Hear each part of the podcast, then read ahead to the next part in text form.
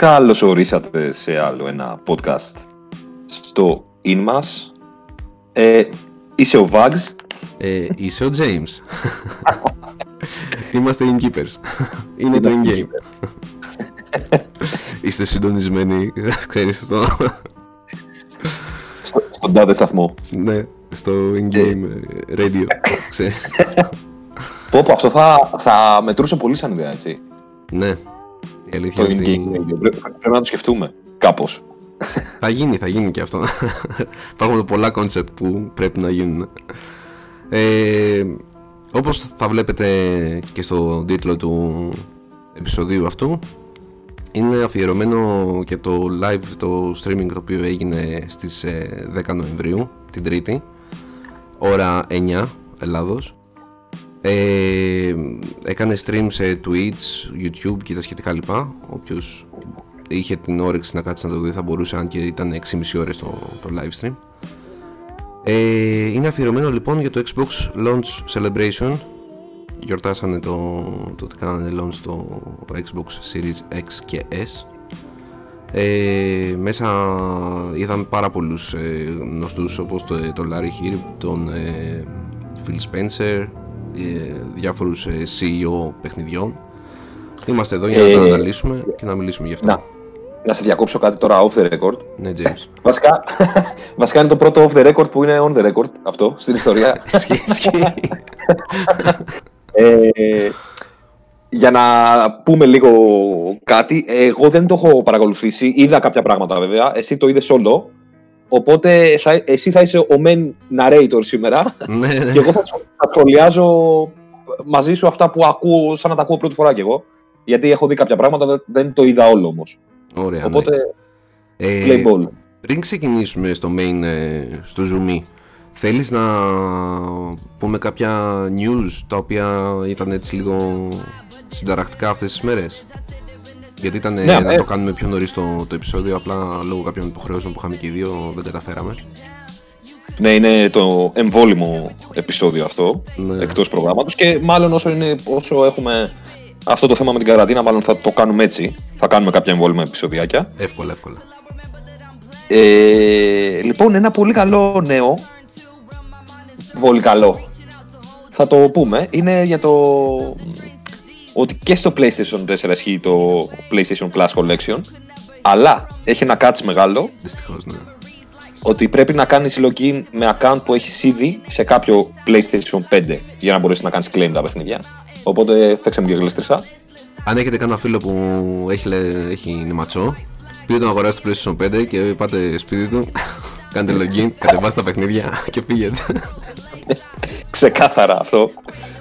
Στην αρχή χάρηκα όταν το διάβασα, αλλά όταν είδα το catch λέω εντάξει. Οκ, never, ξέρω εγώ. Θα περιμένουμε να πάρω εγώ το PlayStation. Για να το κάνω εγώ στο PlayStation 4. Όχι, εντάξει, κάποιο θύμα θα βρούμε, ξέρεις. Ανακοινώθηκε η ημερομηνία κυκλοφορίας του Deathloop από την Arcane Studios. Είναι 21 Μαΐου το 2021. Θα περιμένουμε λίγο, αλλά ναι. Θα περιμένουμε λίγους μήνες. Και σήμερα κυκλοφόρησε το Black Ops Cold War για τους fans του Call of Duty. Ναι. Πήρε καλά σχόλια. Τα πρώτα σχόλια είναι πολύ καλά. Νομίζω ότι θα είναι από τα λίγα που μπορεί, για το main story και μόνο, μπορεί να το τσεκάρω κι εγώ αργότερα, πολλούς μήνες μετά. Γιατί μου αρέσει το setting, ότι είναι στα 80s, Cold War με τη Ρωσία, ξέρω εγώ και τέτοια. Η προπαγάνδα δηλαδή, είναι ο μόνος λόγος που δεν τα παίζω αυτά τα παιχνίδια. Εντάξει, τώρα αυτό είναι, ξέρεις, υποκειμενικό. Για άλλο επεισόδιο. Α, κατάλαβα, εντάξει. Καταλάβατε κι εσείς, παιδιά. Κατάλαβα, είσαι φασίστας, αμερικανόφιλος. Καλημέρα. Διαχωρίζω τη θέση μου, ξέρεις. Κατευθείαν στα άκρα. Επίσης ανακοίνωσε η Naughty Dog ότι στο Last of Us Part 2, όσοι το παίξουν στο PlayStation 5 με backwards compatibility, ότι θα έχει πολύ καλή χρήση του DualSense. Δηλαδή τα adaptive triggers, ας πούμε, θα έχουν κάποιες ιδιότητες όταν τεντώνεις το βέλος σου για να πετάξεις από το τόξο, ή όταν πυροβολάς, ας πούμε, και αυτά θα είναι... θα μπορούν να τα κάνουν χρήση. Τι πάει να τους χαϊδέψει τα αυτιά για αυτό που έκανε, το fail του story. Βάζω το λάδι στη φωτιά. Παίζει, δεν ξέρω. Και επίσης το ίδιο ισχύει και για το God of War. Nice. Αυτά είναι τα νέα τα που μου τραβήξαν εμένα την προσοχή. Δεν ξέρω αν είχες εσύ κάποιο άλλο. Ένα πάρα πολύ σημαντικό νέο είναι ότι με το launch του Ubisoft Connect μπορεί κάποιος όταν έχει παίξει, ας πούμε, 15 ώρες στο Assassin's Creed Origins ή το Odyssey να και πάρει, ας πούμε, το Xbox το καινούριο μαζί με το παιχνίδι, μπορεί να συνεχίσει ακριβώς που είχε σταματήσει. Βέβαια, αν είχε πληρώσει content, αυτό δεν μεταφέρεται από άλλο platform σε άλλο platform. Από PlayStation 4 σε PlayStation 5, ναι. Από PlayStation γενικότερα σε Xbox, όχι. Αλλά είναι πάρα πολύ ωραίο νέο, γιατί και εγώ έπαιζα το Odyssey στο PlayStation 4 και το πούλησα προφανώς για να πάρω κάτι άλλο για το Xbox, και αφού το έχω στο Xbox τώρα μπορώ να συνεχίσω από εκεί που είχα σταματήσει. Είναι πάρα πολύ ωραίο αυτό. Μακάρι δηλαδή όλα τα παιχνίδια να ήταν... Wow, ναι, είναι πολύ καλό αυτό. Cross, πολύ ωραία κίνηση. Progression, σωστά, ναι.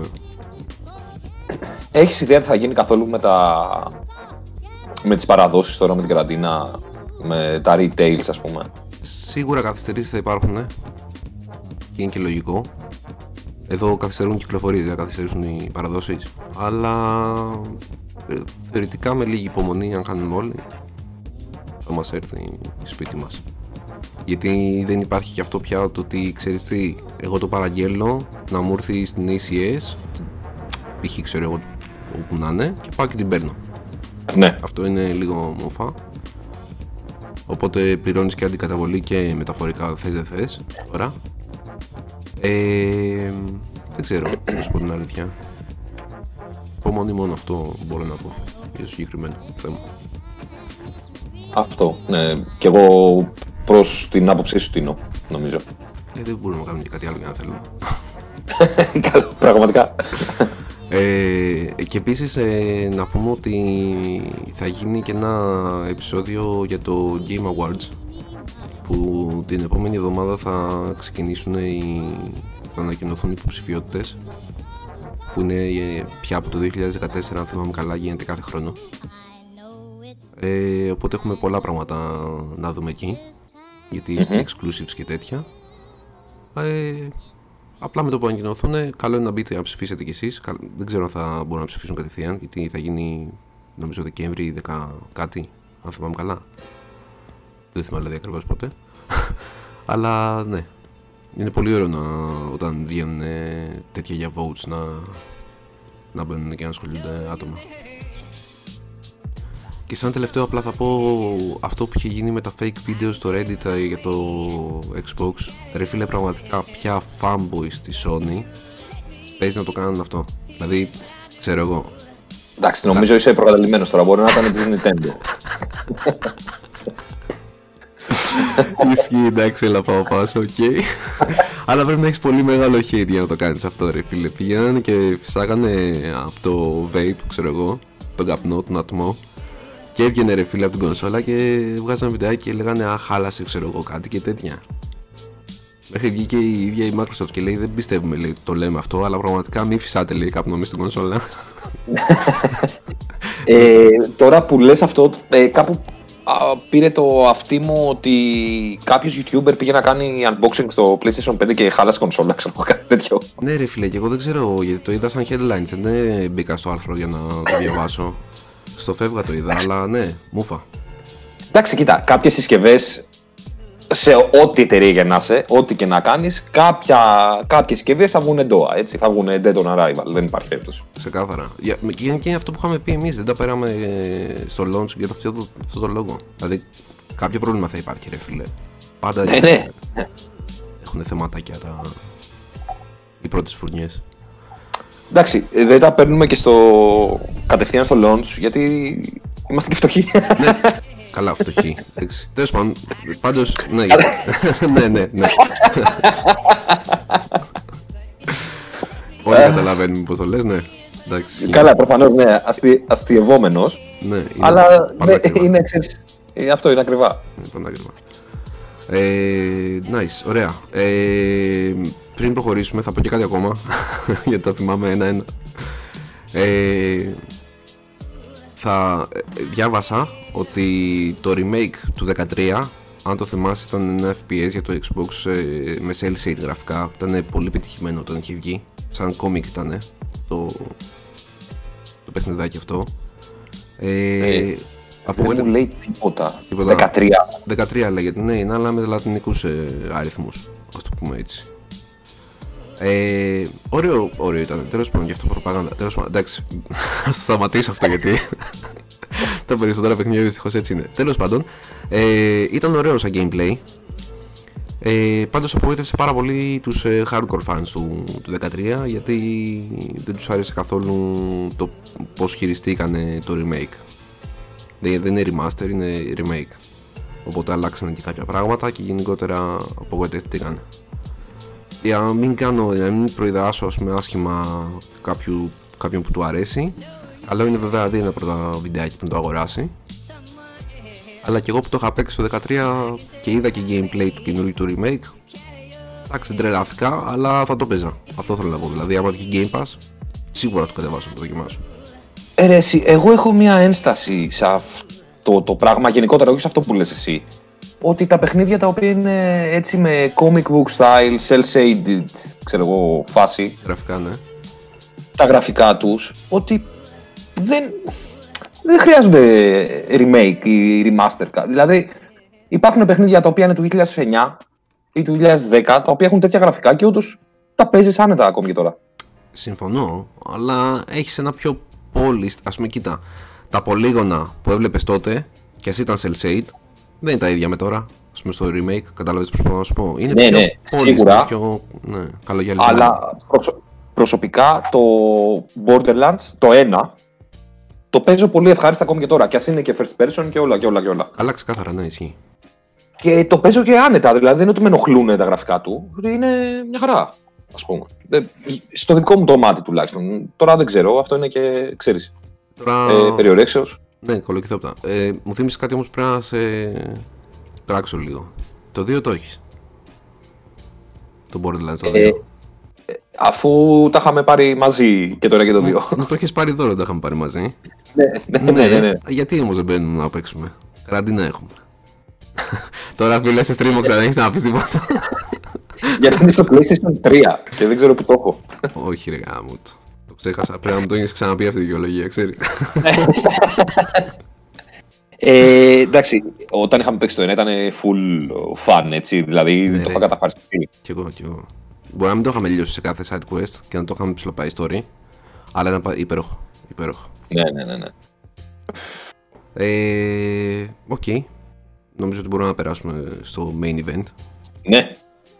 Πάμε να θα ακούσω και εγώ πράγματα τα οποία ίσως τα ακούσω και πρώτη φορά, οπότε θα έχω την ίδια έκπληξη με το κοινό. Ωραία, τώρα έχω ένα παραπάνω άγχος, αλλά δεν πειράζει, θα με βοηθήσεις. Λοιπόν, είχαμε ένα pre-show μισής ώρας από τους fans που λέγανε τι σημαίνει για αυτούς το gaming. Είναι ωραίο που η Microsoft, γενικότερα κάθε εταιρεία, να δίνει μια ευκαιρία στους fans, ένα σκαλοπάτι, ρε παιδί μου, για να μιλήσουν και να πούν τη γνώμη τους για το οτιδήποτε. Βέβαια δεν ξέρω κατά πόσο ήταν καθοδηγημένο το τι θα πούνε, αλλά σημασία έχει ότι βγαίνουν και λένε κάτι. Μετά βγήκε ο Larry Hryb και μίλησε και για το στούντιο στο οποίο βρισκόταν, που είναι το στούντιο D στο Redmond, Washington, ήταν 13 μίλια μακριά από το Seattle, έξω από το Seattle, όχι μακριά, στο FanFest, έτσι λεγόταν το... αυτό που είπα τώρα για το FanFest, είχαν πίσω τους δύο τεράστιες οθόνες που μέσω του Zoom, φαντάζομαι ότι ήταν το Zoom, είχε 100 και fans live εκείνη τη στιγμή, όχι να μιλάνε προφανώς, αλλά να παρακολουθούν και να γιορτάζουν μαζί τους, ας πούμε, το launch. Και ήταν ωραίο αυτό. Και τέλος πάντων βγήκε και ξεκίνησε το show με το πρώτο παιχνίδι που παρουσίασε. Ό,τι δείξανε είχε gameplay προφανώς, γιατί δεν δείξανε κάτι καινούριο. Καινούριο με την άποψη exclusive ή τέλος πάντων world premiere, ξέρω πώς λέγεται. Ξεκινήσαμε το Gears Tactics και δείξανε gameplay, γιατί έκανε launch στις 10 του μήνα για τις κονσόλες στο Game Pass. Εντάξει, τα γραφικά του ήταν υπέροχα προφανώς. Δεν θα μπούμε σε πάρα πολλές λεπτομέρειες, γιατί είναι αρκετά αυτά που δείξανε, 6,5 ώρες live stream. Αλλά ναι, προφανώς, εντάξει. Ναι. Σίγουρα κάνουν improvements για το χειριστήριο, γιατί από τη στιγμή που το ήταν στο PC το παιχνίδι ήταν mouse keyboard, οπότε η μεταφορά στην κονσόλα θέλει προσοχή και δείξανε κάποια πράγματα στο χειριστήριο. Είπαν ότι κάνουν κάποιες ρυθμίσεις και για την κάμερα να είναι πιο αργή, για να μπορεί και να έχει και zoom, για να μπορεί ο χρήστης στην κονσόλα, επειδή είναι top-down ας πούμε η κάμερα, να μπορεί να βλέπει κάποια πράγματα καλύτερα και στο βάθος και γενικότερα. Τέλος πάντων, πάνω κάτω εντάξει δείξανε κάποια improvements και χαρακτήρες plus που είχε, ξέρω εγώ, γιατί το ρομποτάκι που έχεις στα Gears κανονικά μπορείς και το έχεις χαρακτήρα και σε βοηθάει σε κάθε μάχη από την αρχή μέχρι το τέλος του παιχνιδιού. Δείξανε διάφορα πράγματα και ήταν πολύ ωραίο. Το κατέβασα στο Game Pass και το έπαιξα, φοβερό. Μετά έδειξε ένα σποτάκι με τον Rock, τον Dwayne Johnson, που θυμήθηκε την συνεργασία που είχαν κάνει πριν πόσα χρόνια, 20 χρόνια δεν θυμάμαι, όταν είχε βγει το Xbox Original που είχε βγει με τον Bill Gates και το παρουσιάσανε. Και είπε λόγω της κατάστασης... Ναι, το έχεις δει το βιντεάκι. Ναι. Είχε μαλλιά, με γυαλιά είχε βγει κιόλας. Στο μεταξύ, για κάποιο λόγο. Swag. Το συμπαθώ πάρα πολύ αυτόν τον τύπο, ρε φίλε. Ναι. Είναι πολύ σημαντικός. Και καλά και οι ταινίες του, και είναι γενικότερα καλός άνθρωπος. Είπε ότι συνεργάζεται με το Gamers Outreach, που είναι ένα organization το οποίο δίνει equipment και παιχνίδια και κονσόλες σε παιδιά τα οποία βρίσκονται σε νοσοκομεία. Προφανώς, μάλλον στην Αμερική μόνο είναι αυτό. Και τα βοηθάνε, ρε παιδί μου, ξέρω εγώ, να ξεπεράσουν ό,τι θέματα έχουν, ξέρεις, με πιο φαν τρόπο. Φτιάξανε ένα special edition του Series X με την υπογραφή του, το όνομά του που έγραφε πάνω Keep smiling and have fun, love Dwayne The Rock, σε εισαγωγικά Johnson. Και το χειριστήριο ήταν modified, έτσι, στη μία του πλευρά τουλάχιστον με χρυσό. Και είπε ότι το κάνει giveaway αυτό. Ωραίος. Γενικότερα κάνανε πάρα πολλά πράγματα giveaway. Δώσανε στους 25 πρώτους που μπαίνανε εκείνη τη στιγμή από την ώρα που το έδειχνε. Έδωσε hoodie, έδωσε καπέλο, έδωσε t-shirt, τσάντα, Funko Pop του Master Chief. Έδωσε διάφορα πράγματα. Ναι, ήταν ωραίο. Και μετά από αυτό βγήκε ο Phil Spencer, ο head της Microsoft, τέλος πάντων, στο Xbox, και έπαιξε Destiny, το Beyond Light που βγήκε προχτές, 10 δηλαδή του μηνός, με τον Pete Parsons που ήταν ο CEO της Bungie. Και ήταν πολύ αστείο, γιατί τους έβλεπες και πέθαναν. Και πραγματικά ήταν πολύ αστείο το πώς παίζανε. Εντάξει, ξέρω εγώ, γιατί δεν και τις μάπες τους. Προσπαθούσαν, ρε φίλε, ξέρω εγώ, να παίξουν. Είχε πλάκα. Ναι. Τέλος πάντων, η συνεργασία τους πάει πολλά χρόνια πίσω. Γενικότερα αυτών των δύο, γιατί μην ξεχνάμε ότι η Bungie ανήκε στη Microsoft πριν φύγει μόνη της, ας πούμε, πριν τους απολύσουνε. Όχι εισαγωγικά, τους απολύσουνε και μείνει 343 Industries. Οπότε εντάξει, ήταν λίγο, για μένα τουλάχιστον, awkward που τους έβλεπα και τους δύο πάλι μαζί. Αν και φήμες λένε ότι παίζει να ξαναγοράσει το στούντιο της Bungie Microsoft. Τώρα δεν ξέρω, θα δείξει. Μετά από αυτό δείξανε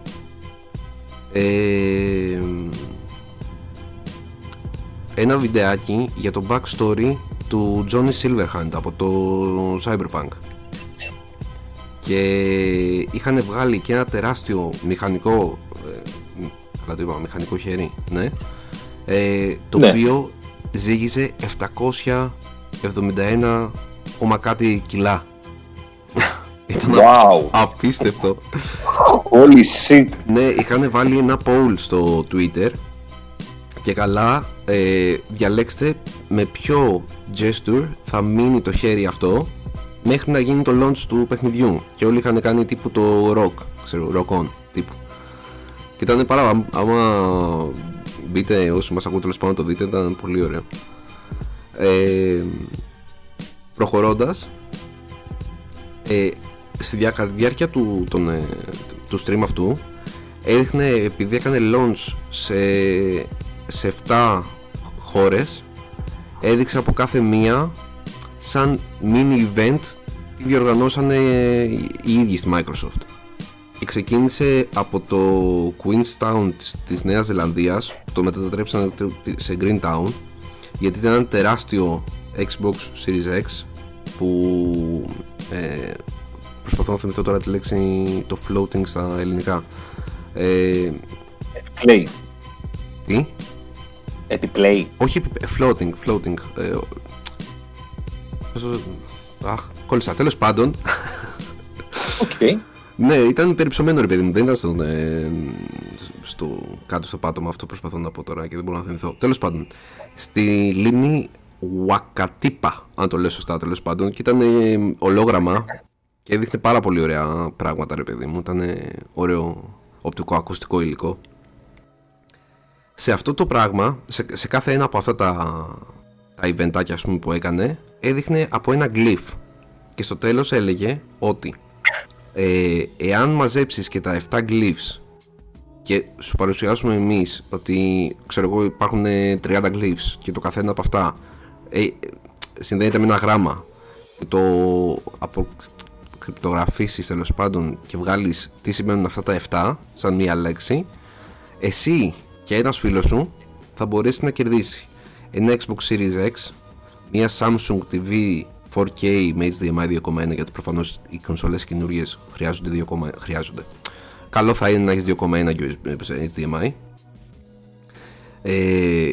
24 μήνες για Game Pass Ultimate, ένα Samsung Note 20 Ultra και ένα Razer Kiss Controller.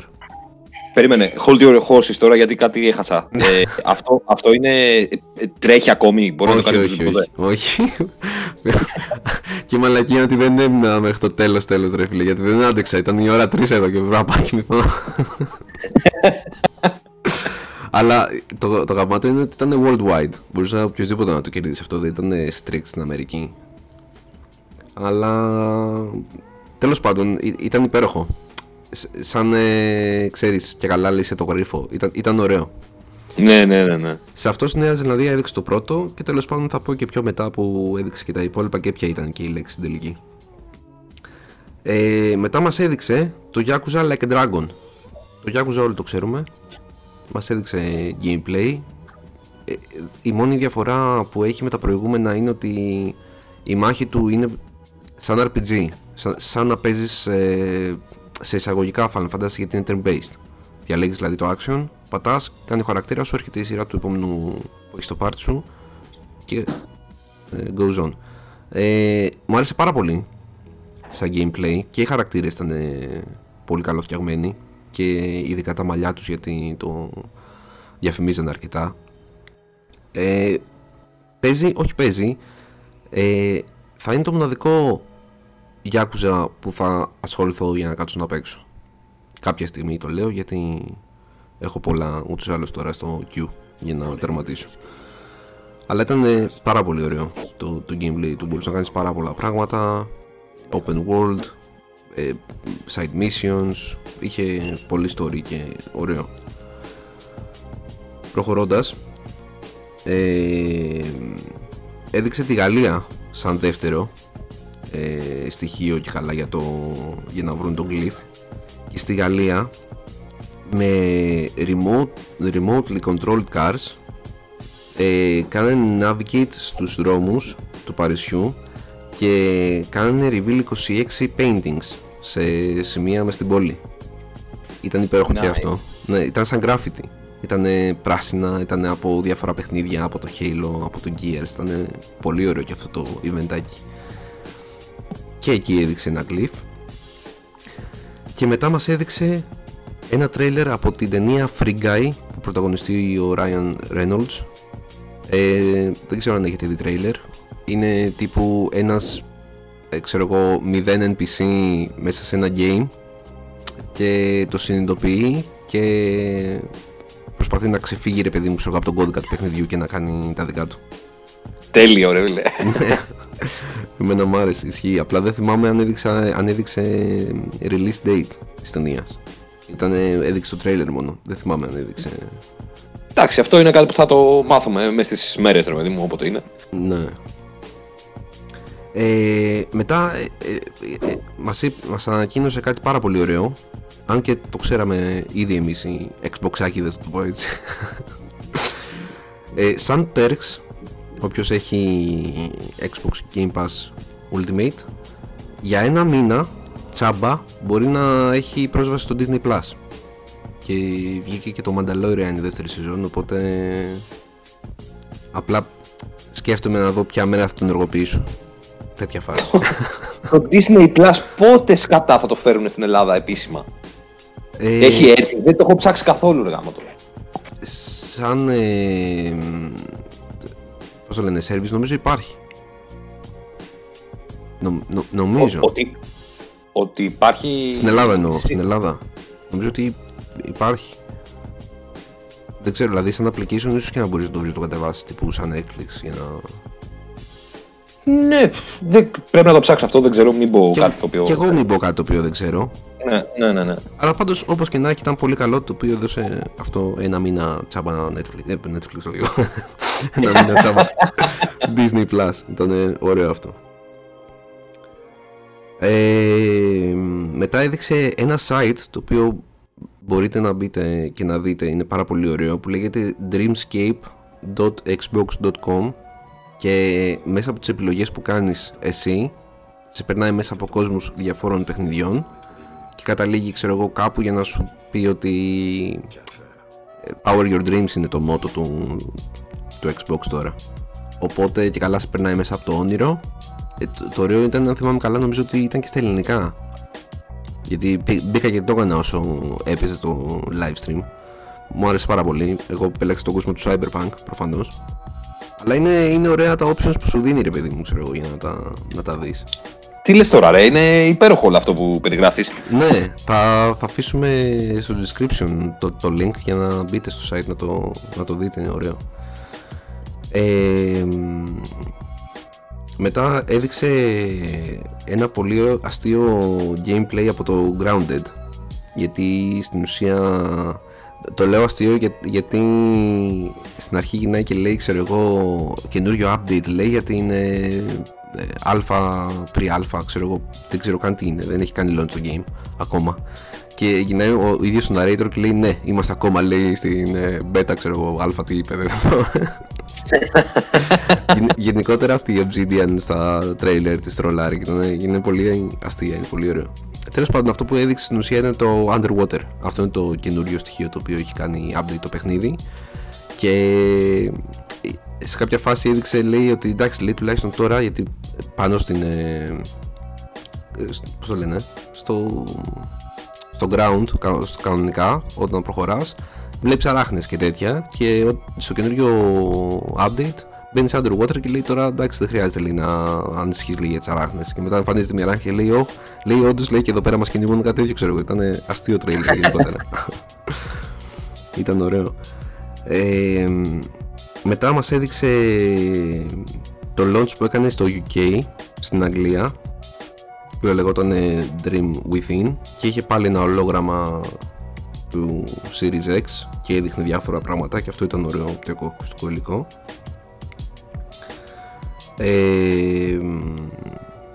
Μετά μας έδειξε, και κάτσε γιατί έχω και τις σημειώσεις μου τώρα εδώ πέρα λίγο, είναι...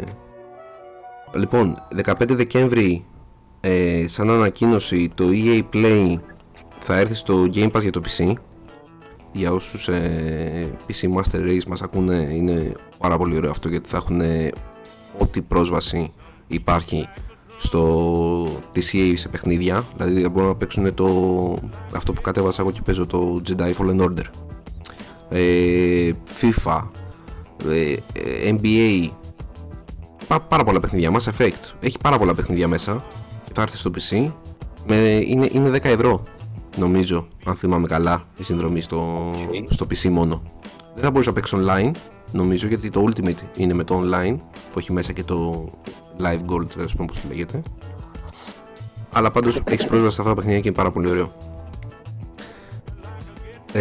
Μετά μας έδειξε το Forza Horizon 4 ξανά, γιατί είναι και λίγο παλιό παιχνίδι, το οποίο έδωσε και ένα free t-shirt in-game στο παιχνίδι. Απλά σου έδειχνε το quick resume, σου έδειχνε πως τρέχεις στο Series X, στα 60 fps, στα 4K και τα σχετικά λοιπά. Ωραίο ήτανε. Και μετά μας πήγε, ήτανε το πιο επικό αυτό που έδειξε μετά από μένα, για μένα βασικά, για τη Γερμανία το launch event, που έλεγε Xbox Dream Stream, και είχανε κάτι drones και σχηματίσανε, και εγώ δεν ξέρω πόσα σύμβολα του Xbox, και ένα από αυτά ήταν και το Glyph. Ήτανε υπέροχο ρε, αλήθεια ήταν υπέροχο αυτό που έβλεπα εγώ εκείνη την ώρα. Λέω, James, επειδή μίλησα πάρα πολύ, να κάνουμε ένα μικρό break και να συνεχίσουμε σε λιγάκι, τι λες? Ναι. Ωραία, okay. Επιστρέφουμε.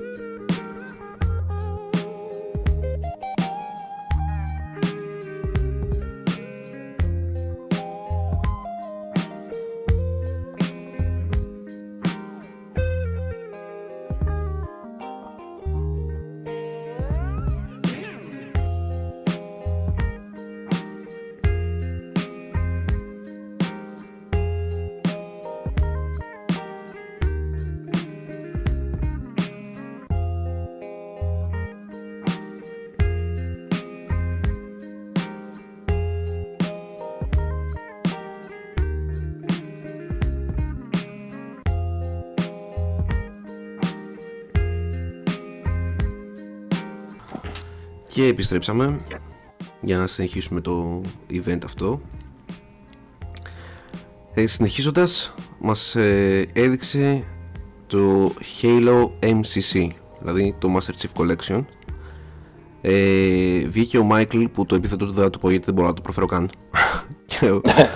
που είναι ο senior producer του Halo. Και μας είπε κάποια πράγματα. Αυτοί παίζει να κάτσανε, να ήταν οι δύο τύποι που κάτσανε το λιγότερο στο show. Βέβαια δεν ξέρω και αν ήταν για το κράξιμο που έχουν φάει γενικότερα για το Halo, αλλά τέλος πάντων. Αυτό ήθελα να το πω και εγώ, ότι έχουν φάει χοντρό κράξιμο γενικότερα. Πραγματικά. Με το Halo. Και απλά είπαν ότι το PvP μόνο προς το παρόν θα τρέχει στα 120 fps, σε 4K ανάλυση. Και μιλήσαν και για το Halo 4 που θα έρθει τώρα στο PC. Το Halo 4 είναι πάρα πολύ ωραίο παιχνίδι για μένα. Δηλαδή παίζει να είναι το δεύτερο καλύτερο Halo, αν το 3 ήταν το πρώτο, νομίζω για μένα, αν τα θυμάμαι και καλά, γιατί είναι και αρκετά. Όσοι δεν το έχουν παίξει το Halo 4 στο PC, από τη στιγμή που θα μπορούν να το παίξουν με προλόγιο και ποντίκι, όχι ότι με δυσκόλεψε εμένα με το χειριστήριο, Εμένα μου αρέσει, το έχω συνηθίσει και Destiny παίζω στο Xbox και στο PlayStation 4 έπαιζα, στο PlayStation 3 έπαιζα Destiny. Το γουστάρω, δεν έχω πρόβλημα, αλλά εννοείται ότι παραδέχομαι και εγώ ότι με mouse και πικρολόγιο είναι πολύ καλύτερο. Πρέπει να το παίξουν το Halo 4, είναι πάρα πολύ ωραίο και σαν story. Εμένα μου άρεσε. Προδότη που είπες για το χειριστήριο και το ποντική. Racing James, PC Master Race, εντάξει, είπαμε. Console Wars και τέτοια, ναι, μαζί σου, αλλά PC Master Race, ρε φίλε, μας πατάει. Όπως και να το κάνουμε, δυστυχώς. Ναι, εντάξει, δεν έχω να πω κάτι, εντάξει. Είμαστε console peasants. Ένα χειροκρότημα, ξέρεις, από τους πισάκιδες. Standing ovation. Ωραία, προχωρώντας, μας έδειξε το Gears το 5 gameplay που βάλανε τον Μπατίστα και τον Μάρκους στο campaign, να μπορείς να παίξεις σαν αυτούς. Τώρα εμένα μου φάνηκε λίγο περίεργο πως οι ίδιοι developers βάλανε ένα mod σε εισαγωγικά στο YouTube στο παιχνίδι, αλλά κάθε προσθήκη καλοδεχούμενη είναι. Μ' άρεσε πάρα πολύ το mutators που είχε. Ήταν σαν διαφορετικά modes μέσα στα options του παιχνιδιού, τα οποία μπορείς να αλλάξεις και να βάλεις. Μεγάλο κεφάλι. Ξέρεις αυτά τα cheat που είχαμε στα παλιά παιχνίδια, θυμάσαι?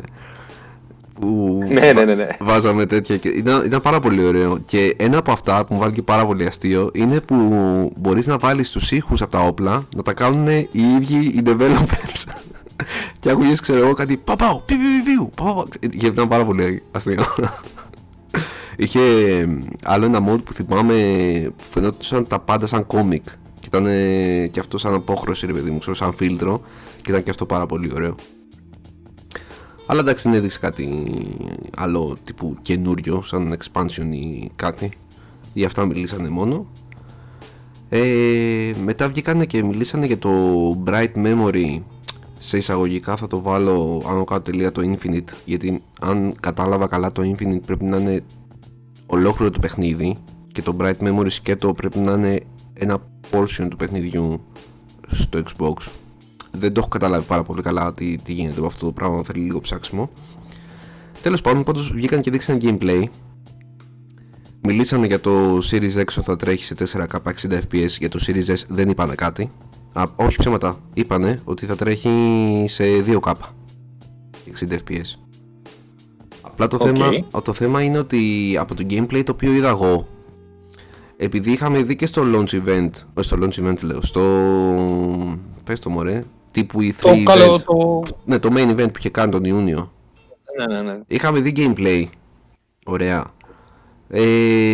Στο πρώτο gameplay είχα μείνει με το στόμα ανοιχτό. Δηλαδή είχαμε πέσει στα αγώνια με το πόσο γρήγορα έτρεχε, με το τι εφέ είχε. Δεν ξέρω αν ήταν gameplay actual ή ήταν όχι pre-render, δεν θα το πω, ούτε cinematic. Δεν ξέρω, τέλος πάντων φαινόταν σαν gameplay, okay, αυτό που είχε δείξει, χωρίς να έχει το HUD τριγύρω.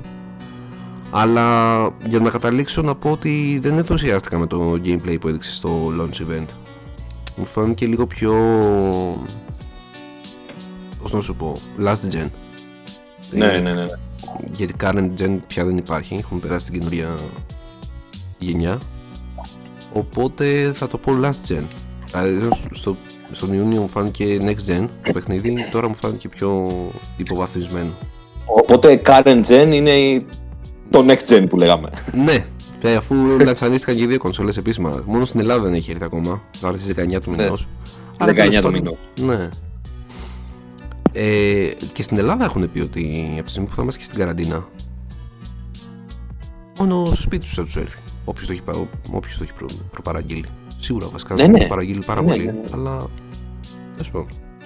Μα είναι out of stock τα μαγαζιά, ξέρω εγώ. Αν πάει κάποιος να το πάρει τώρα, νομίζω. Όντως. Ναι, έχω αυτή την αίσθηση. Είχε βγει, αλλά νομίζω ότι το ξανά στο καράνε. Κάνω λάθος. Δεν ξέρω. Παίζει. Οκ. Μετά μας έδειξε τη βλαχάρα. Αν μας κάνουν copyright strike ή unbox holdings. Φαντάζεσαι. Είναι μαλακία. Αλλά τέλος πάντων, δεν μπορώ να το πω κι εγώ αλλιώς, ρε φίλε, αφού βγαίνει πάρα πολύ να το λες έτσι. Για το Assassin's Creed το καινούριο λέω. Το Valhalla, εντάξει, το πω σωστά, δεν πειράζει. Εντάξει, τι να πούμε γι' αυτό. Είναι ωραίο, πολύ.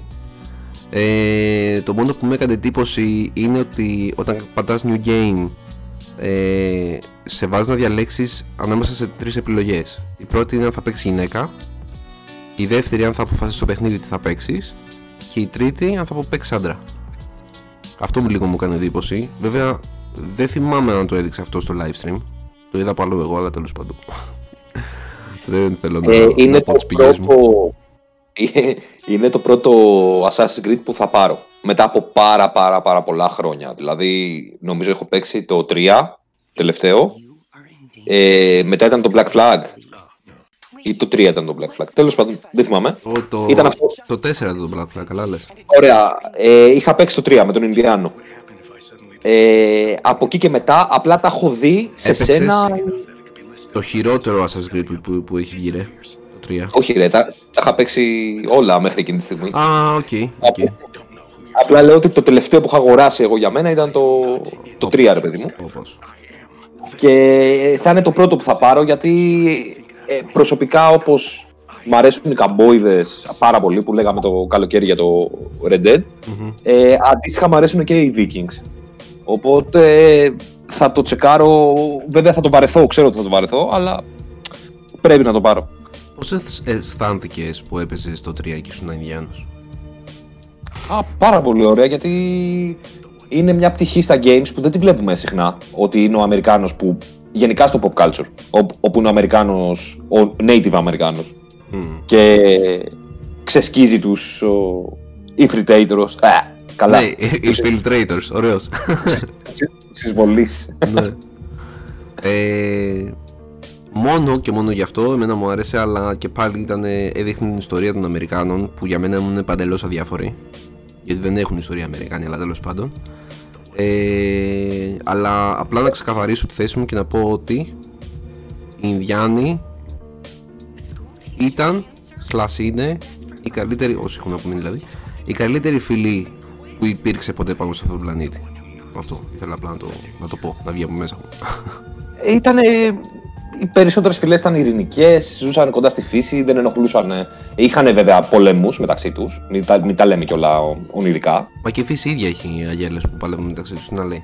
Αλλά νομίζω ότι ήταν ό,τι πιο κοντά μπορούσε να ζήσει ο άνθρωπος στη φύση, ξέρω εγώ. Ναι. Είχαν πολύ ωραίες νοοτροπίες και τέτοια. Βέβαια, ξέρεις ποιο είναι το θέμα, ότι μας το έχουν περάσει σε εμάς. Από το pop culture το έχουμε πάρει αυτό, δεν ξέρουμε δηλαδή in real life πως ήτανε, αλλά και εμένα είναι πολύ συμπαθητική. Και για τους Vikings το ίδιο είναι, ρε. Και για τους Vikings το ίδιο, προφανώς, ναι. Ναι, αυτό. Εντάξει. Δεν ξέρω. Απλά... Κάτι θέλω να πω, το ξέχασα. Δεν πήρες, θα μου έρθει. Όχι ρε, τι, συγγνώμη. Αλλά θα μου έρθει, ρε.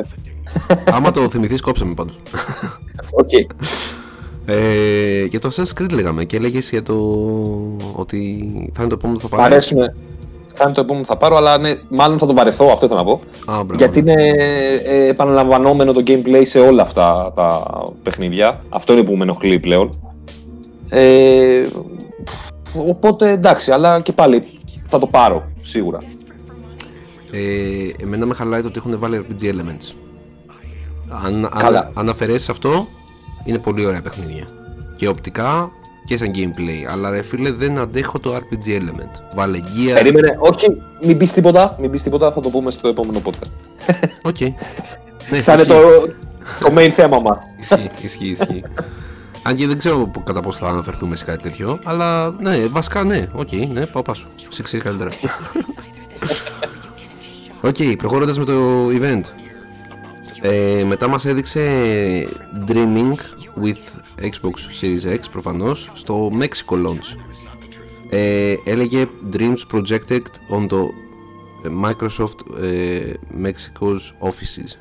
Και ήταν τα κεντρικά της Microsoft στο Μεξικό και οι προτζέκτορες εμφανίζανε διάφορα πράγματα. Με εμένα μου φάνηκε σαν να ήταν ο λευκός οίκος, ρε φίλε. Και εμφανίζανε ένα τείχος. Πω ρε φίλε, πόσο κακό αυτό που είπες. Το οποίο είδα στο Twitter έναν ο οποίος ήταν τύπου constructor και κάτι έφτιαχνε. Έβγαλε το κίτρινο, το προστατευτικό του για το κεφάλι του, όπως λέγει το κράνος, και απλά πέρασε ρε μέσα από το τείχος. Ήταν τόσο γελίο. Τέλος πάντων. Ευτυχώς τώρα θα δείξει, αλλά δεν υπάρχει πλέον ο Τραμπ, οπότε... Ρε, να τα σπάσουν, να τα διαλύσουν όλα. Ρε φίλε, και παίζω και το live stream στο 2 τώρα, που μιλάμε για Μεξικάνους. Είναι απίστευτο. Τέλος πάντων. Είναι παιχνιδάρες, πρέπει να κάποιος να τα παίξει αυτά τα πράγματα, και το 1 και το 2. Όλα ό,τι βγάζει η Dontnod, παιδιά παίξτε τα ρε. Αλήθεια, θα σας περάσει ωραία μηνύματα. Αν είστε λίγο ανοιχτόμυαλοι και δεν είστε με παροπίδες. Σαν τον James. Όχι ρε. Χωρίς λόγο ρε. Ξέρεις μόνος μου. Ναι. Όχι ρε, εντάξει. Λοιπόν, μετά από αυτό μας έδειξε το Tetris, το Connected, που μάγκα μου μετά τη... Μη γελάς, μη γελάς. Μετά την παρουσία που έδειξε, την παρουσίαση που έκανε, σκέφτομαι πολύ σοβαρά να κάτσω να παίξω, να ξέρεις. Είναι fucking Tetris. Ναι, ισχύει, αλλά όταν κάποιος είναι πολύ νουμπάς, του λες άντε ρε πήγε και ξανά Tetris. Και όμως ήταν πάρα πολύ ωραίο οπτικά. Μου άρεσε απίστευτα και είναι και ρήτρο ρε φίλε, γιατί και το Pac-Man μου αρέσει και ξέρω εγώ όλες τις κουλιές τέτοιες που σταροφούλ. Οπότε θα ασχοληθώ σίγουρα ρε εσύ. Δηλαδή ακόμα δεν το έχω κατεβάσει στο Game Pass, νομίζω υπάρχει στο Game Pass, αλλά θα το κατεβάσω σίγουρα και θα παίξω. Καταρχήν έχει co-op, γι' αυτό και λέγεται Connected, και έχει... Και σε φάση βάζει ο ένας το ένα το βουλάκι και ο άλλος το άλλο, ας πούμε. Όχι. Ο καθένας έχει το δικό του πάνελ. Είναι τρεις εναντίον ενός boss. Ρίχνει ο καθένας τα δικά του βλάκια και σε κάποια φάση ενώνονται και τα τρία μαζί και ρίχνουν και οι τρεις του βλάκια, είναι ένα ενιαίο. Και υπάρχει περίπτωση κάποιος, ξέρω εγώ, να είναι ναυαγός και να τα θαλασσώσει τελείως, ξέρω εγώ, να τα σκατώσει.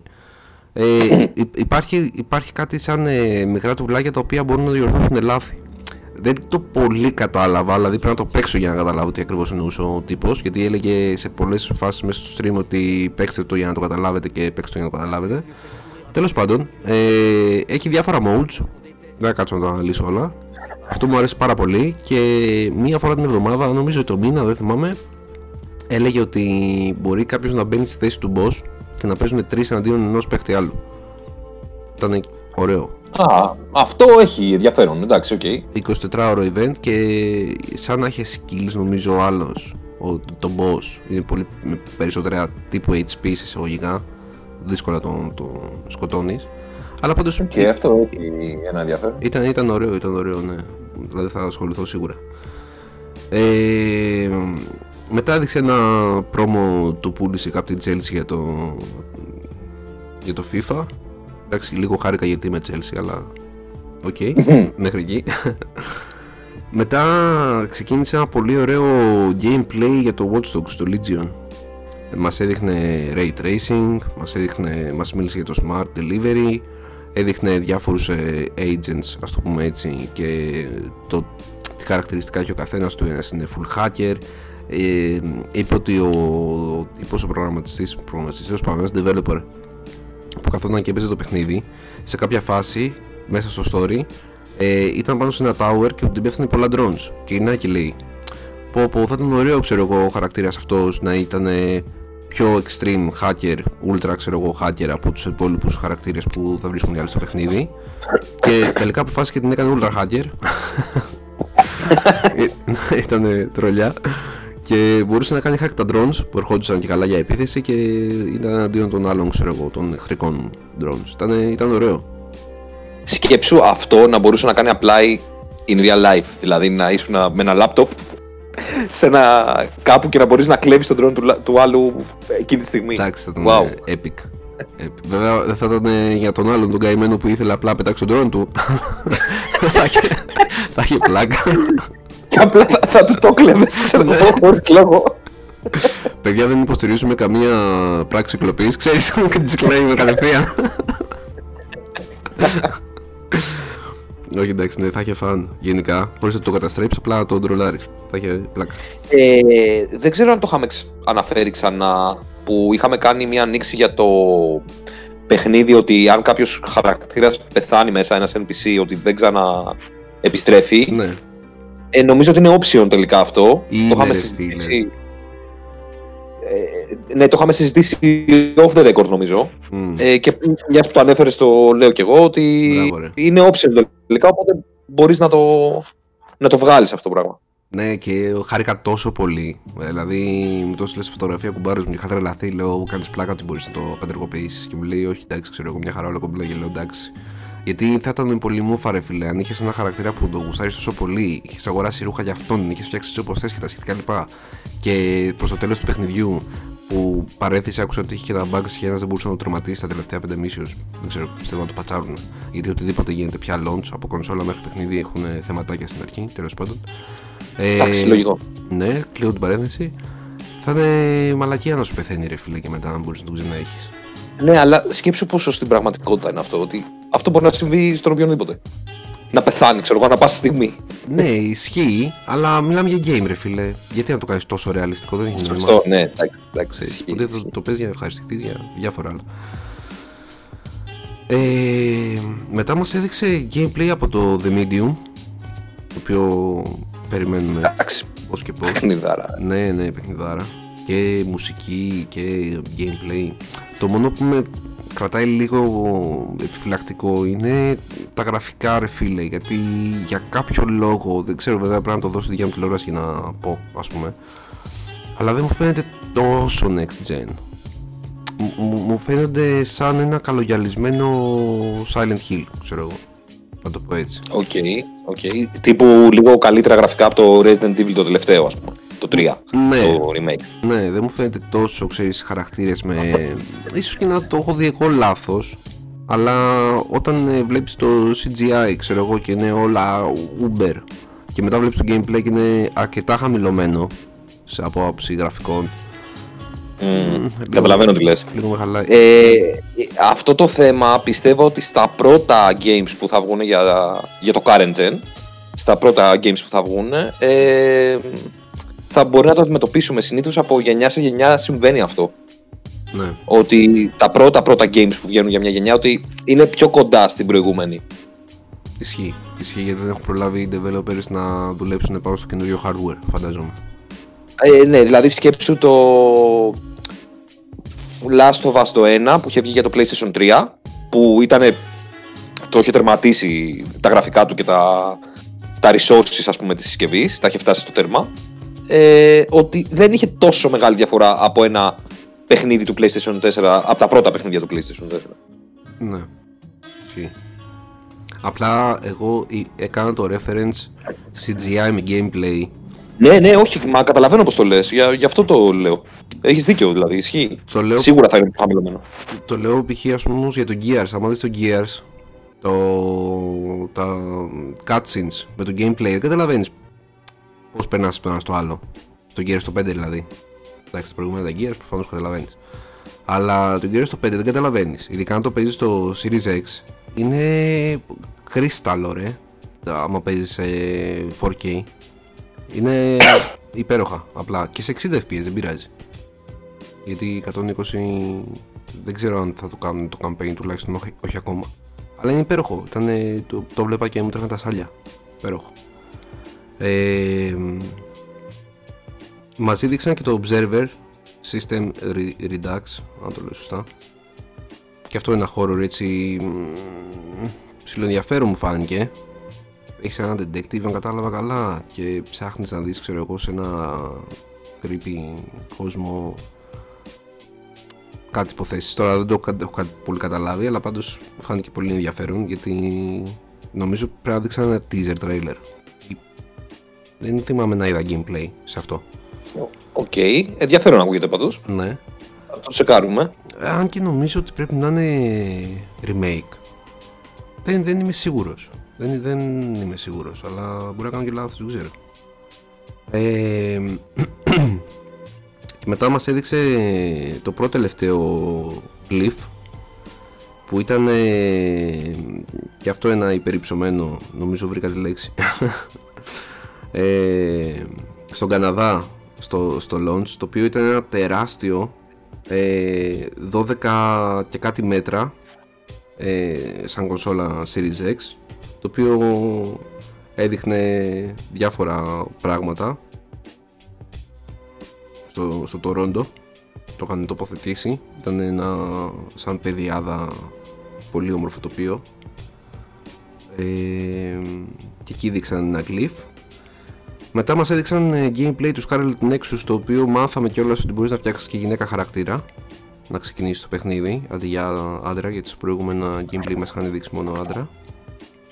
Εντάξει, JRPG, hack and slash, εντάξει, ωραίο για αυτούς που γουστάρουν άνιμε φάση.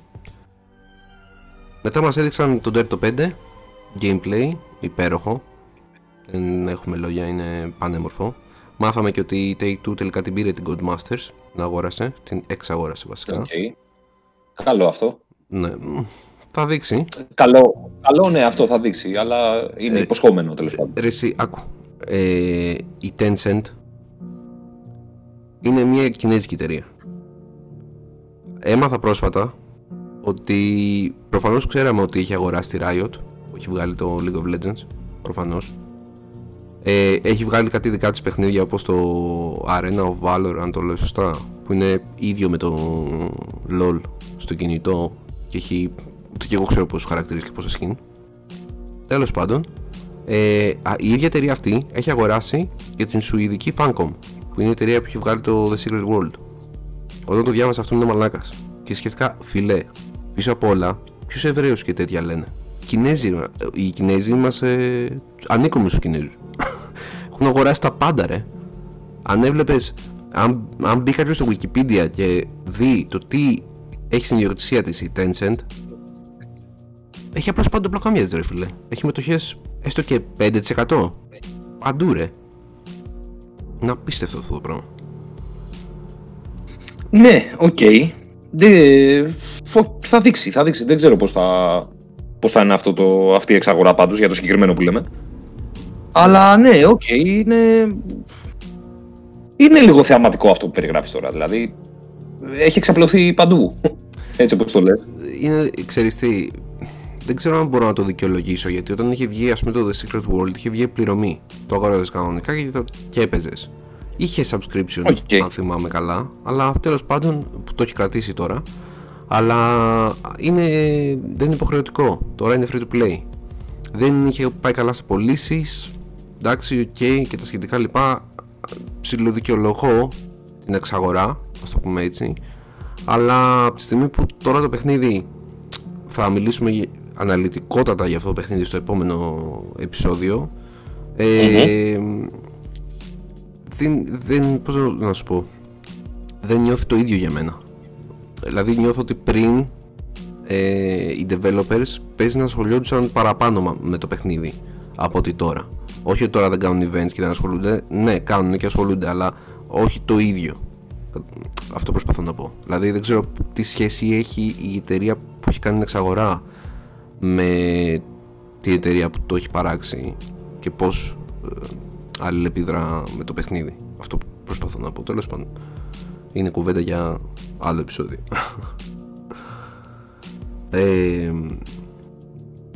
Σαν πρώτο τελευταίο μας έδειξε το τελευταίο glyph, το οποίο έλεγε ότι είναι Dreamy Space, ήταν της Αμερικής το launch, US, και ήταν στην Washington Gorge.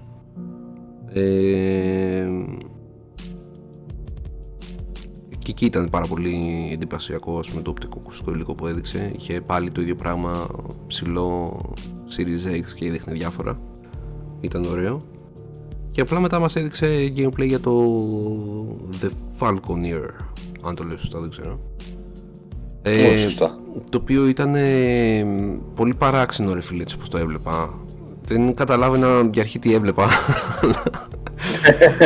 Ήταν μια τεράστια κουκουβάγια, ρε φίλε, και σαν να βλέπω S-Combat με ό,τι να είναι. Ήταν πολύ περίεργο, ρε φίλε, το παιχνιδάκι. Τέλος πάντων, είπανε διάφορα πράγματα και εξηγήσανε για το πώς παίζει και τα σχετικά λοιπά. Μίλαγε και ο CEO, νομίζω, της εταιρείας που του παράγει, δεν θυμάμαι αυτή τη στιγμή ποια εταιρεία είναι. Εντάξει, αυτό δεν ήταν κάτι super wow τουλάχιστον για μένα. Έδειξε gameplay, μιλήσανε, αυτά. Και κάπως έτσι έκλεισε και το...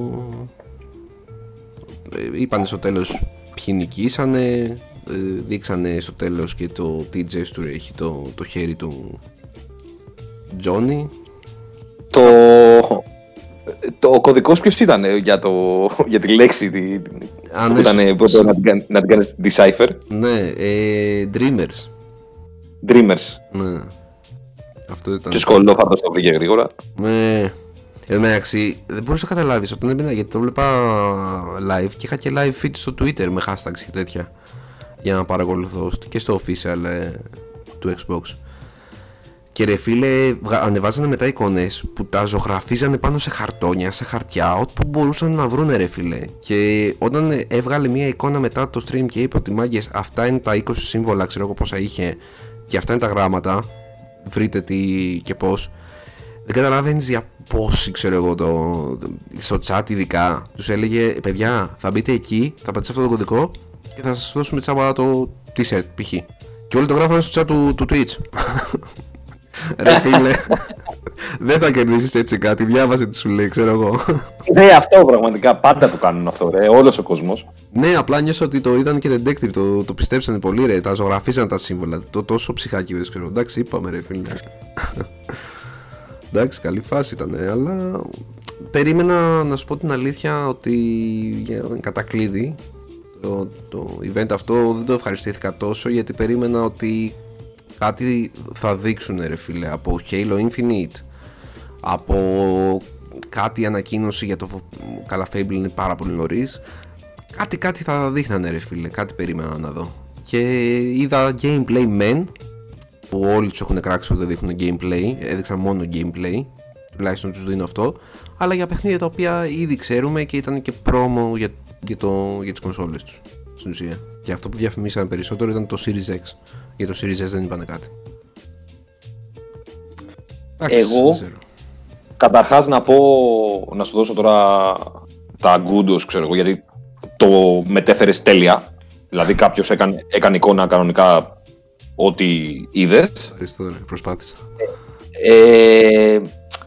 Εμένα σαν μη Xbox fanboy μου άρεσε πάρα πολύ αυτό που μου περιέγραψες. Δηλαδή θα καθόμουν να το δω, θα καθόμουν έτσι κι αλλιώς εγώ προσωπικά να το δω, γιατί είμαι gamer, αλλά και κάποιος που δεν είναι τόσο πολύ στα games θα μπορούσε να κάτσει να δει ένα τέτοιο event, δηλαδή σε σχέση με το κράξιμο που φάγανε το καλοκαίρι. Συγγνώμη, στο άλλο event που είπαμε, το τύπου ε3, ξέρω εγώ κάπως, πώς μπορώ να το πω, αυτό ήταν το άκρος αντίθετο, δηλαδή ήταν ένα celebration πάρα πολύ ωραίο, ένας πολύ θεαματικό. Ναι, κάνανε δηλαδή effort. Ναι. Και τα mini events και αυτά ήταν ωραία. Ναι, ναι, ναι. Της Γερμανίας με τα drones ήταν απίστευτο ρε, δεν καταλαβαίνεις πως ήταν σαν να βλέπεις κολύμβηση, ξέρω εγώ, ομαδική ή ξέρω εγώ, ήταν όλα τόσο συγχρονισμένα τέλεια, ήταν απίστευτο ρε, απίστευτο. Αλλά βασικά είναι ωραία να γίνονται τέτοια events, ειδικά αυτή την περίοδο που το 80% του παγκόσμιου πληθυσμού είναι σε καραντίνα, για να περνάει και ο κόσμος λίγο ευχάριστα την ώρα του, να ξεχνιέται από τα προβλήματα. Δηλαδή, αυτό είναι ο σκοπός. Να περνάει κάποιος ευχάριστα την ώρα του παίζοντας games, να μαθαίνοντας πράγματα και τέτοια. Ισχύει. Οπότε, μακάρι να γίνουν και άλλα τέτοια events. Εμένα μου κάνει εντύπωση που δεν έκανε η Sony κάτι. Α, πρέπει να έχει κάνει και η Sony. Δηλαδή, 12 του μηνός, χτες νομίζω, launch η δικιά της κονσόλα. Αν δεν κάνω λάθος δηλαδή, 12 ήταν. Γιατί δεν έκανε κάποιο event, ξέρω εγώ, digital, κάτι. Να πει ότι το παίζει περάνω, δεν χρειάζομαι εγώ event και έτσι. Δεν ξέρω, ναι. Ότι θα τα πάω έτσι κι αλλιώς γαμάτα. Θα τα πάει, όπως και το Xbox θα τα πάει. Βγήκε ο Phil Spencer και είπε ότι έχει κάνει πιο πολλές πωλήσεις από αυτές που περίμενε ότι θα κάνει η κονσόλα του. έτσι είπε. Τώρα δεν διευκρίνησε αριθμό πωλήσεων και χώρες, αλλά είπε ότι έχει κάνει πιο πολλές και ότι το restock θα το κοιτάξουν όσο πιο γρήγορα μπορούν να το βάλουν.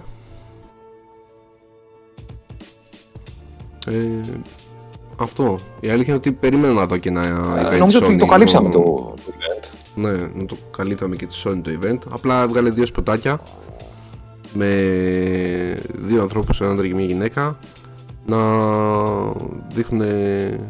Εντάξει, και οι δύο ονόματα είναι, απλά αυτή τη στιγμή εγώ δεν θυμάμαι. Η μία ήταν ταινίστρια, αυτό μόνο θυμάμαι. Και ο άλλος γνωστός είναι. Παίζανε πασκευολιστές. Όχι πασκευολιστές, δεν θυμάμαι. Τέλος πάντως, δεν θυμάμαι τα ονόματα. Βγάλανε ένα βίντεο να κάθονται μπροστά από το play, να παίζουν μερικά παιχνίδια και να αυτό. Σαν launch event τύπου. Εντάξει, καμία σχέση τώρα το ένα με το άλλο, δεν τα συγκρίνω καν. Ναι, το ένα ήταν παραπάνω. Να μας εκπλήξει. Η Sony, για να δούμε. Ξέρω εγώ, δεν νομίζω, αλλά. Απλά δεν ξέρω αν θα είναι υπερπαραγωγή όπως το Xbox, γιατί το άλλο σου λέω, εντάξει. Κάποια ήταν υπερπαραγωγή απλά. Τι άλλο θέλεις να αναλύσουμε? Τι σου έκανε περισσότερο κλικ από όλα αυτά που άκουσες? Όλα αυτά τα events που κάνανε από χώρα σε χώρα, που κάθε χώρα κάνει το δικό του, εντάξει, μου άρεσε πάρα πολύ. Τώρα από games, να σου πω την αλήθεια, δεν έχω να αναλύσω κάτι, γιατί τα έχουμε πει και σε προηγούμενα podcasts, δηλαδή τα είχαμε αναλύσει πριν από αυτούς. Ισχύει. Τα περισσότερα. Οπότε εντάξει, ό,τι είναι να δούμε, θα το δούμε, ξέρεις, και μες στο χρόνο, μήνα με το μήνα, ό,τι βγαίνει και ό,τι τέτοιο. Αλλά αυτό που έχω να σχολιάσω, ότι σαν όλο αυτό το event ήταν πάρα πολύ ευχάριστο, δηλαδή ήταν μια γιορτή του καπιταλισμού. Πόσο ισχύει αυτό που είπες. Αλλά ήταν πάρα πολύ ευχάριστη. Σαν τα Χριστούγεννα. Αν πω Michael B. Jordan και Naomi Osaka, θα πιαστεί ότι είμαι legit. Είναι οι δύο που δεν θυμόμουν. Μου το ψηφίρισε ένα πουλάκι. Εσύ είχες. Ναι. Το πουλάκι που ακούσει το όνομα Google. Ναι. Εσύ τι ξεχώρισες, ρε παιδί μου? Εντάξει, προφανώς και εγώ ξεχώρισα αυτά τα events με τα drones. Μου άρεσε το Gears που είδα, το 5, από αυτά τα τύπου mods που βάλανε. Κάτσα εδώ και τις σημειώσεις μου, γιατί ήταν και πολλά και δεν τα θυμάμαι όλα. Μου άρεσε λίγο που είδα για το backstory του Johnny Silverhand, γιατί είπανε κάποια πράγματα, ρε παιδί μου, ότι είναι rebel, ότι... Το backstory του, ρε παιδί μου, είπαν αρκετά, μου άρεσε, το είδα αυτό, γιατί το περιμένω το παιχνίδι πώς και πώς. Νομίζω αυτά, δεν... Το Disney Plus μου άρεσε, που αν τυχόν και το έχουμε κι εμείς, προφανώς είναι κάτι καλό. Αυτά. Δεν ήταν κάτι άλλο που είπα wow. Αλλά δηλαδή ήταν γνωστά. Ωραία, οκ. Οπότε νομίζω το καλύψαμε καλά το event. Ναι, πιστεύω. Κάποιος να μην το έχει δει, πήρε μια γεύση. Το τι παίζει. Πήρε μια πολύ καλή γεύση. Πολύ καλή γεύση. Δηλαδή το περιέγραψες άψογα, dude, πραγματικά. Οπότε θες να πούμε τους τρόπους επικοινωνίας και να ανανεώσουμε? Ναι. ingame@gmail.com.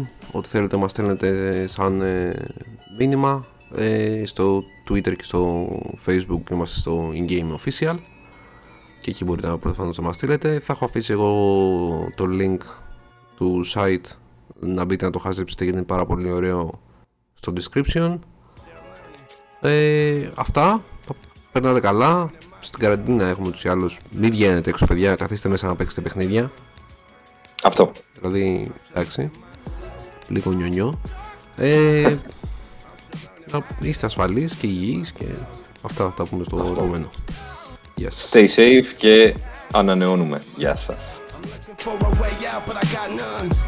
two homies that wonder if I got some. I ain't driving my life, I'm sitting shotgun with a real one on my lap in case the cops come. I gave into the pressure, I admit. My environment's feeling like a lion's pit. Many nights I fall asleep asking why I exist and why my people gotta be wolf with an iron fist. And I was born to fucking tell a story. So sit down, Dr. Seuss, cause you can't tell it for me. Now I ain't knocking green eggs and ham, but I'm about to tell you kids what really makes a man. To always show respect regardless of beliefs, and to always give a hand if one's already reached. Man only has his words, so practice what you preach. I know I fuck up sometimes, but I'm still learning myself. I'm still learning myself. I'm still learning myself. I'm still learning myself. I'm still learning myself. I'm still learning myself, I'm still learning myself. And it won't be very long, won't be very long. I was stupid, now I'm paying the price. The worst thing about a mistake is making it twice. Little stubborn motherfucker, not taking advice. I thought I knew everything when it came to this life. I was stuck up in the dark, but now I came to the light. I still got some ways to go, my father's praying tonight. That my brother get better and my mother get stronger. Got my mind in the gutter, taking hits at his gonga. I'm the black sheep, outcast. I can't sleep without grass. I'm the black sheep, the outcast. I can't be without rap. I guess I should learn to cope better. I drink, I smoke, cause I don't know no better. I'm getting fucked up by myself, but I'm still learning myself, but I'm still learning myself.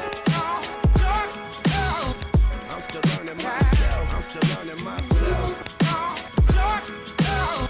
I'm still learning myself, I'm still learning myself. I'm still learning myself, I'm still learning myself.